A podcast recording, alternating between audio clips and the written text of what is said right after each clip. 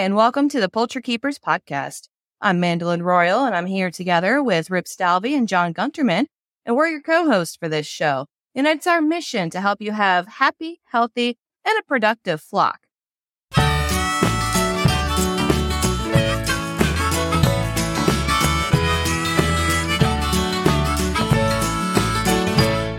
When you read your breed's written standard, does it make your head hurt? Does it leave you feeling maybe a little bit confused? Well, fret no more because coming up, we're going to explain how you can demystify those troublesome written standards like a pro. So, what is Andy? the purpose of the breed standard? Well, if you look it up, you're going to find something to the effect that breed standards help define the ideal animal of a breed and provide goals for breeders for improving stock. A lot of folks think the whole purpose of the standard is for exhibition purposes only. But that's not the case at all because as we're going to get into in a little mm-hmm. bit, standard bred poultry that we have today were the commercial bred.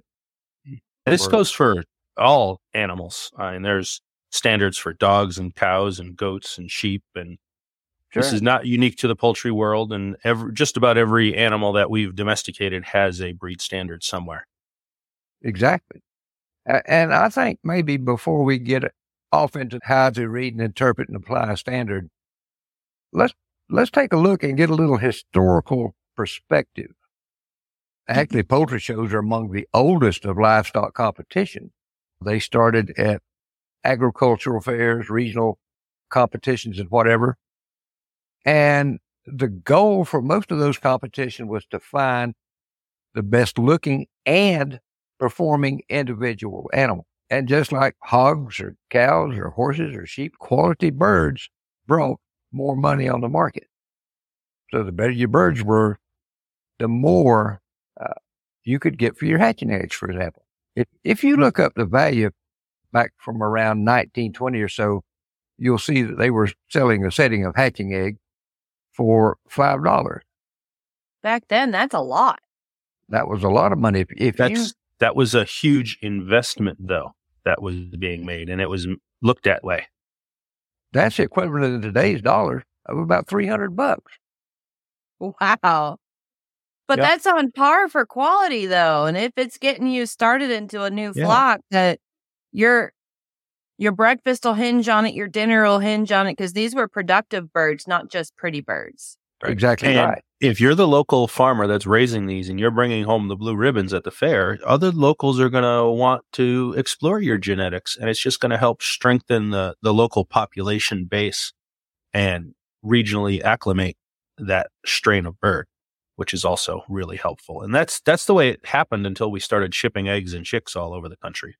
Oh, yeah. Before shipping was a thing and before the standards were really in there for the American Poultry Association standards, you may have a breed regionally looking one way and then another breeder in a separate region. They would look a little bit different just because those genetics were so split up by regions. So when the standards came about, it made it a little bit easier for folks to get on the same page with what the bird should look like Right. and get away from some of those regional variations.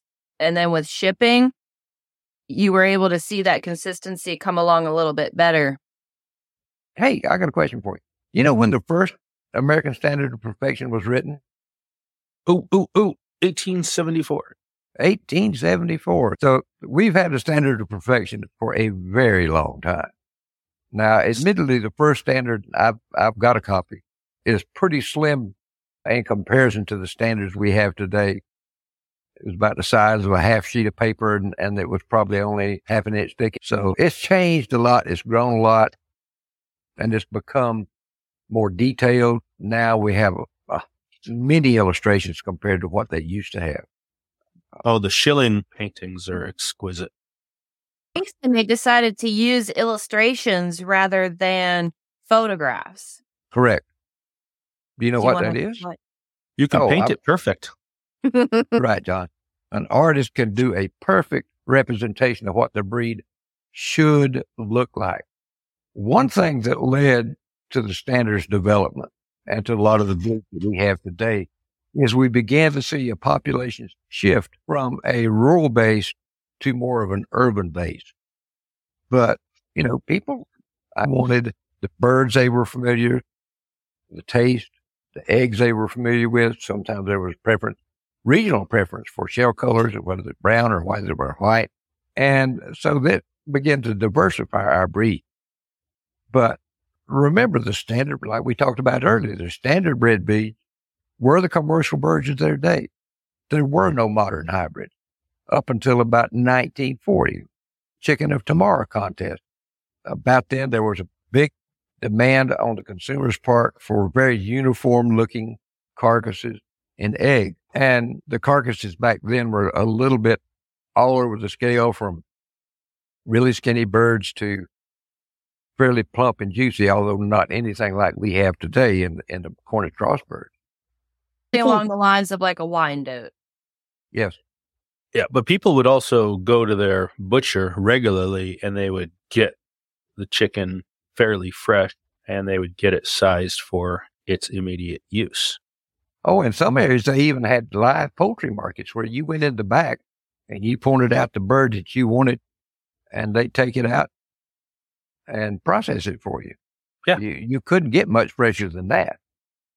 My great grandfather in Iowa owned a grocery store and he was off the boat European, opened up his store in rural Iowa in a small, small town. I can't remember the name of the town, but my dad was letting me know that one reason why my grandfather never wanted to have poultry, no turkey, no chicken.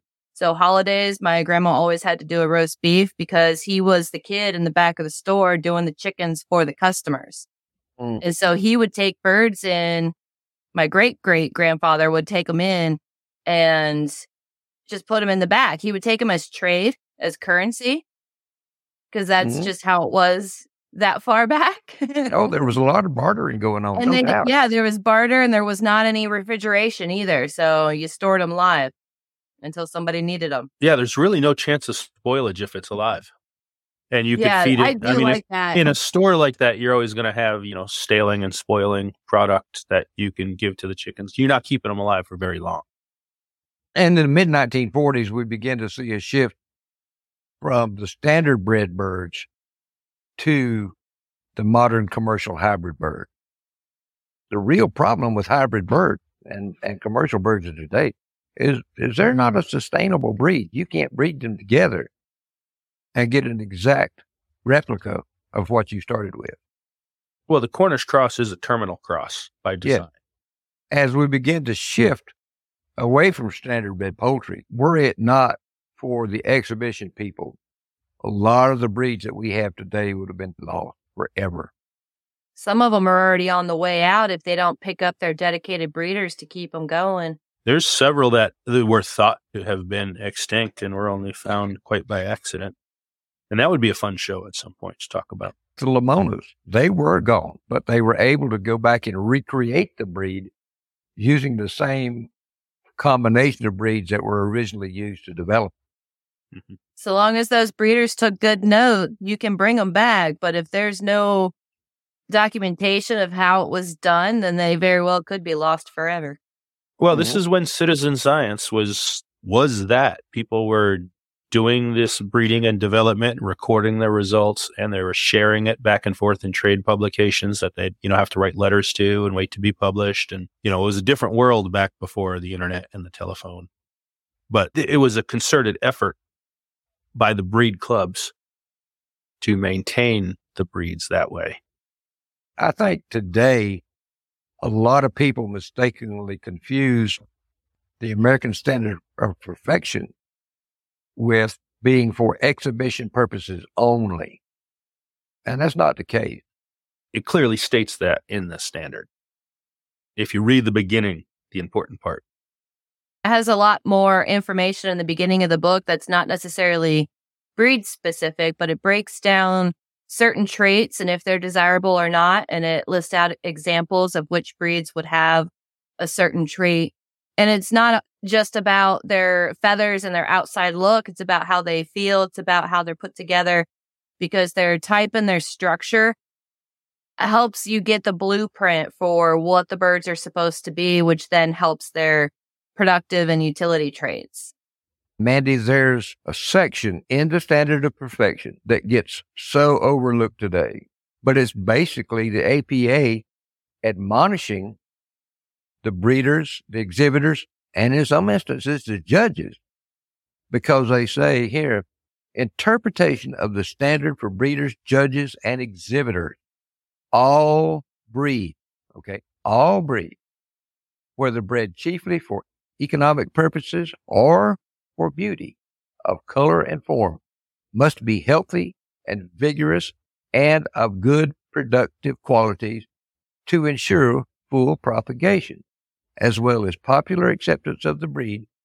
Judges and breeders, therefore, in all cases, are instructed to give full consideration to those fundamental characteristics which are necessary to maintain vigor and production at the highest level consistent. You know, I come from an exhibition background, and I will admit I didn't pay a whole lot of attention to the production of my bird. It took me a while to come around to seeing the error of my ways. I've had Rhode Island Reds for years. Early on, Rhode Island Reds were phenomenal layers. There's been several records of Rhode Island Red females back in the 1920s laying in excess of 280 to 300 eggs per hen. Wow. Per year. I was doing good if I could squeeze out 80 to 100 eggs per hen back in the 1980s. And those, those, numbers, that's only for their first year of production. Whenever we mention how many eggs they're laying, that references their first year from six months old to about a year and a half old. Right. Right. And, and in a production environment like that, they were probably either bred just before going into the stew pot or going to the stew pot at the end of their first year because they've, they've worked hard. Well, them being dual purpose, those males were going in the stew pot too. Oh, you bet. Mm-hmm. That's one of the primary reasons for having a dual purpose breed. It does a good job of laying and it does a good job of producing meat for the family to eat. Now, if you want just egg layers, well, then you, don't want to do a purpose bird because the bodies are too big. Smaller bodies lay more eggs than larger bodies. And that's where leghorns can come into play. But I've seen some big ones off of some particular bloodlines, especially if you get into those exhibition leghorns. They don't look anything like the hatchery type, highly productive leghorns. Night and day different. I can remember back in the 50s when we first started keeping a production flock of white leghorn. You could buy white leghorn cockerel and raise them up pretty quickly to frying size. And they had a pretty dang good body size on them at that point. Where the white legged males today, not very big. But the white leghorns of today, are they more egg production based by no, comparison? The, commercial, the uh, commercial birds or the exhibition birds? The commercial ones, they'll do 300 eggs a year. Again, but why is there a difference? If you put well, all breeding focus on those eggs and the frame for maximizing egg laying, and if you choose your most productive females, just by that selection pressure, the birds may change in their look and size and type as you continually favor those who laid the best. Well, Mandy, not only that, one thing that doesn't get talked about very much is, and let's, let's keep going with leghorns here. Back in the 50s, 40s and 50s, when leghorns were of fairly decent size compared to the leghorns we have today, it also became a matter of economic because those bigger body size birds cost more to raise and cost more to keep into production. Whereas the smaller bodied leghorn we have commercial birds today are much less uh, costly to raise and to, and to keep in production. They just don't eat as much feed. So it saves yeah, the farmer a ton of money in feed costs. And for our listeners out there, you may wonder sometimes why we really harp on and stress the importance of breeding birds to a written standard and that have good vigor and production qualities. Well, what we've just been talking about is exactly the reason because that's what the standard says we should be doing. Not only birds that look right, but are healthy, vigorous, and lay a reasonable number of eggs for the breed. Now, when And it comes another- to Oh. looking at the standards, most of the popular breeds are in the APA, and there's some varieties that are not in the American Poultry Association standard, Yes. but they may have a standard in another country that is every bit as active. And that's in the UK, that's eh, through a lot of different European countries, that Australia, they have their own standards through their own poultry organizations. So if you don't have a US version because your breed isn't recognized yet, you can certainly default to the ones from the other countries so that you can see what you're aiming for with the variety that you have. We're talking about the American standard of perfection today. I have seen an English standard and I have seen the Australian standard. And there are some differences. So just bear that in mind as you listen to us talk, because I know we have folks in about 60 different countries listening to us. There's going to be some variations between our standard and your standard. So my suggestion is to get uh, with a judge from the country you live in, or even someone that's more knowledgeable than you are, and and they can help you break it, break down your standard. But we're just going to give you the basics today. The other important consideration is by having a standard to hold yourself and your flock to is it should breed true forward. And, mm-hmm. you know, it's all about sustainability. If you set yourself up with a decent genetic pool and just a few good birds to start with, or a whole bunch of eggs from a few good birds to start with, you should not have to go out for more genetics ever. Yeah, with the right breeding selection and keeping the fertility up, keeping the vigor up, keeping the health up, selecting them for standard to get that consistency. and it's all in the book. How to, what does Yeah. that you've hopefully selected because it, it fits your environment the best and your needs the best, and then you know start from there. Another problem that I've seen is that folks have our own ideas and opinions of what we want in a poultry breed. But there is a particular danger when we start trying to take one breed and make it do something or perform in a manner it was never really developed to do. Well, let's just take body size. You, know, you got Plymouth Rocks of any breed, but all you're interested in is bigger bodies, faster growth. That's all well and good, but when you get those faster growing birds with the larger bodies on them, you're going to lose egg production. Rocks were never developed to be a meat bird alone.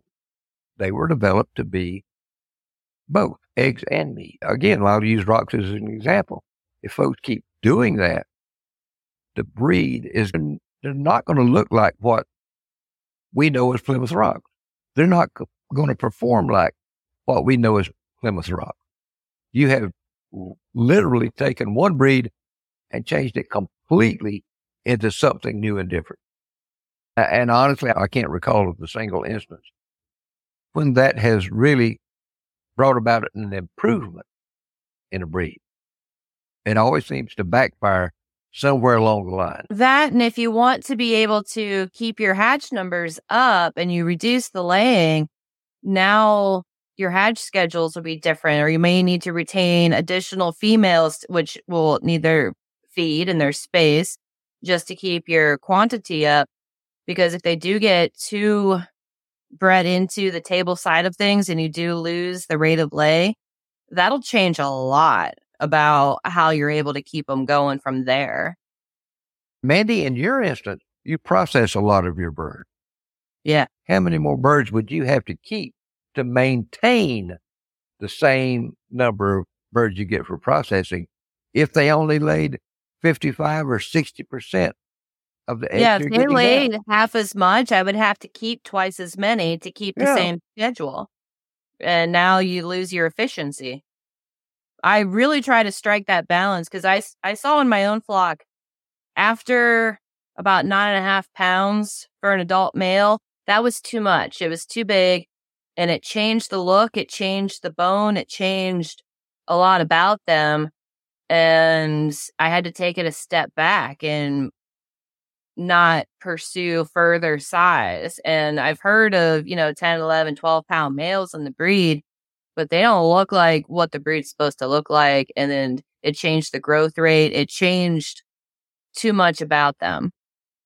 And just by being able to recognize when those changes were happening and keeping my mind away from developing tunnel vision, I was able to see it quick and correct it before I got too far down that route. But you do want to keep your eyes open and make sure you're not falling into a selection trap where you put too much pressure on one thing. I, I like that term, selection trap. Some folks call that coop blindness or barn blindness.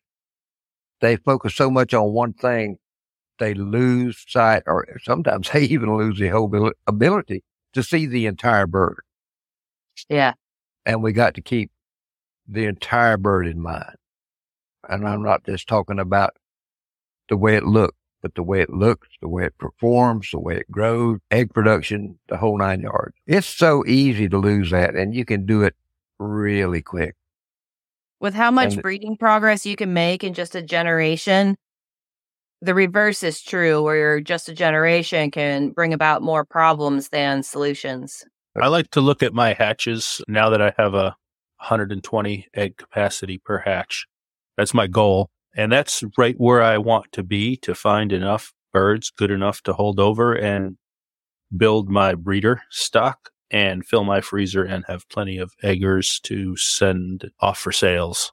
And I can see the birds that are going to be outstanding eggers and the birds that are just not going to be outstanding at all. And I'll sell the ones that are going to be outstanding and the ones that aren't at all, I'll put in the freezer. But the ones right in the middle that are the standard, those are the ones that I'm selecting to keep forward. I think that's smart, John, because when we start selecting for extreme bird and we get away from that sort of flock average bird, that's when we can get in trouble because we wind up with extremes that are all over the place where those birds that are in that middle part of the flock, those are your more consistent birds. Mm-hmm. That's what I'm shooting for is, you know, heterogeneity amongst the flock. I, I, I can spot, you know, slight differences amongst clans that all came from a particular hen amongst the hens. But again, that's been my selection pressure on that. Everything that she hatched or everything that she laid for a period of a month, I set and hatched and selected down till I found what looked just like her and retained her and everybody else went away. And to me, that's how you build a, a flock. Well, you're going to find the consistency here real soon by doing it that way. Yeah, I agree. And that's what that's why the um, three clan spiral mating system works as a sustainable model because you're always keeping the hens together and you rotate the rooster from the clan over. And that's what keeps your uh, vigor up. So mm-hmm. you don't have to outcross and get, I hate to say inbreeding depression because it's an improper use of the word because inbreeding doesn't inherently cause depression. No. It's inapplied inbreeding. You know, we talked a lot about the history and the theory behind standard, but how do we apply a standard? You know, how do we interpret a breed standard and compare that breed standard to the bird or vice versa, the bird to the breed standard? That's where it can get a little tricky. You got your book in one hand and your bird in the other. And that's where Mandy shines. She is outstanding at her bird evaluation. Yes. Mandy, no longer than you've been in it, and I'm, I'm not saying that in a derogatory fashion. I'm just simply pointing out that you have come further faster than most folks that I know that have only been raising poultry for the same length of time. Well, it's my only hobby at this point. what is it? 10,000 hours will make you an expert. And then it's just a matter of how quickly you got through those hours. But you've selected and sorted through thousands of birds and you, you've refined your skills as a breeder as your birds have been refined by your skills as a breeder. Well, and I had So- some pre existing knowledge of standards just from other species because poultry standards were new and that I had never applied them to birds before, but I was already familiar with AKC dogs and dog showing horses, their standards, you know, and looking at that outward expression of type and structure with how long the back is or how short the back is, the angle of the shoulder, the set of the legs. That was already pre existing knowledge that I was able to apply. So when the poultry standard says a long back, I knew I wasn't looking for the absolute longest back, but I was looking for a balanced shape that had a long back that didn't have an illusion of too much length because you want the balance to be there. Right. You, you talking a little bit about the old pencil trick. Yeah. Yeah, yeah. Like some of it's going to be almost, you have to be wary and watch out for those optical illusions because the thickness of the feathers around the hackle can affect how long the back looks. The way the tail is, the angle of the tail, that can influence it. So you really want to be putting your hands on the bird and feeling what the actual back leg is. And then looking at the other influences of what's affecting the look of it. But really, you need to measure it first and get your hands on it. And you're comparing bird by bird within your own flock. So you're not thinking of what your neighbor has. You're not thinking of what you saw at the show. You're going through, let's say you have 10 birds and they're all the same breed and you're comparing how they feel for that structure to find who does have the longest back, the shortest back, the medium back. And then after you've evaluated the physical aspect, then you put them next to each other in cages and step back and look at them. So, so you're not getting fooled by fluff. Right. Because you can Fluff have a longer back bird that's hiding it under the feathers. Right. So you put your hands on it, and in doing so, you kind of build a mental picture of your bird in your mind against the standard. At least I find myself doing that. I start at the head and mm-hmm. neck and just work my way down. And I'm going, you know, how are you compared to what I think I should be feeling? And I'm like, you know, you're good here, you're good here, you're a little narrow here. But again, you're comparing them all against everybody in the flock and against the standard. I, I think the most important thing when you start comparing a bird to a written standard is you gotta know what the written standard specifies or calls for. You have to know your breed standard. You need to spend time studying that breed standard before you ever start evaluating birds.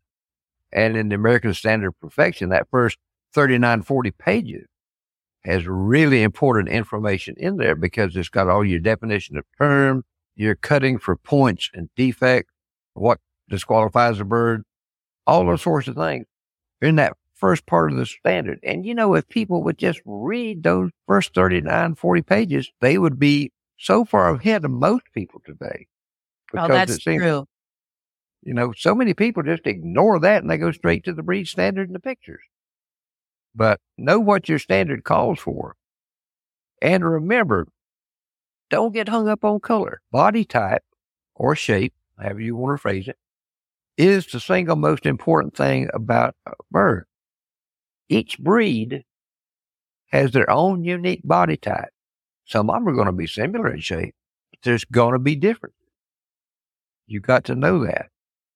I can't remember if it was 4 H or a poultry club, but someone put together just the black silhouette of different chickens. Yes. And the quiz was to name the breed just based off of a black silhouette of the outward shape. I thought That that, was, was- so neat, and I got more than half of them right. it's a I found a feature on my phone that I can take a picture and look at it in silhouette. Yeah. And then I can put it into notability against the silhouette of a Chantecler that I have from Brother Adams and go, you know, overlay? Yes. Overlay? No. Bye. If you want to get good at it. But it's also, you know, not getting fooled by the fluff and having that mental image. You can't make breeding decisions just by taking pictures and making silhouettes and doing overlays. You know, in our standard today, the breed illustrations are in color. When I was first getting started, they were black and white. And I thought back then, you know, this would be really good if they, I mean, I love the pictures, but it would be better if they were in color. Boy, was I wrong. Because since it was all black and white, it forced you to look at type first instead of getting focused on the color, color, which is, oh man, that's a horrible trap to get into. Where folk focus first on color, but that is so wrong. Focus on type because type can be easy to lose. Yeah. It's easy to mess up. And once you lose it, it is really hard to get it back. Well, and you also want to make sure you're not inadvertently breeding forward any faults or flaws and really making sure that the spine is level and straight. It's not humped. It's not twisted. It's not, you know, off kilter from what a normal good spine would be like. Same goes for the keel, the legs, all of those parts and pieces that make up the bird has a lot to do with how productive they're going to be able to be, how easily they could evade predators if they're built to range and do all of the chicken things they're supposed to be able to do. That ties in with their structure too. So good structure makes a good chicken. Oh, absolutely.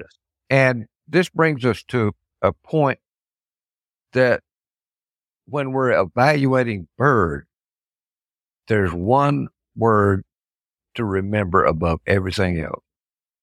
Balance. Balance. There you go. Does the bird look balanced? And and John mentioned the pencil trick. And you can use a pencil or you can use a, a small piece of dowel rod or whatever you happen to have that's round. But pencil in line with the leg. Look at the bird. Is it more bird in front of the pencil towards the head? Or is there more bird behind the pencil towards the tail? You can tell and really quick whether that bird's in balance or not just by doing that little trick. Yes, you can.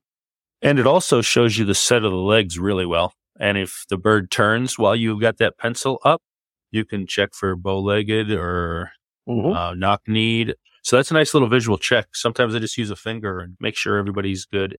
And I, I really wish more breeders would do this when they're looking for balance.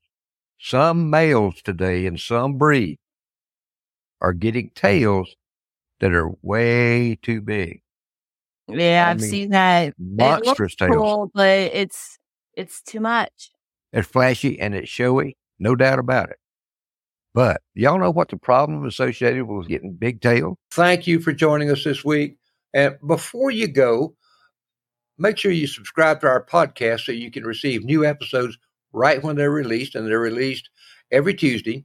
If you're enjoying this podcast, we'd like to ask you to drop us an email at poultrykeeperspodcast at gmail.com and share your thoughts about the show. Thank you for joining us for this episode of the Poultry Keepers Podcast. We'll see you next week.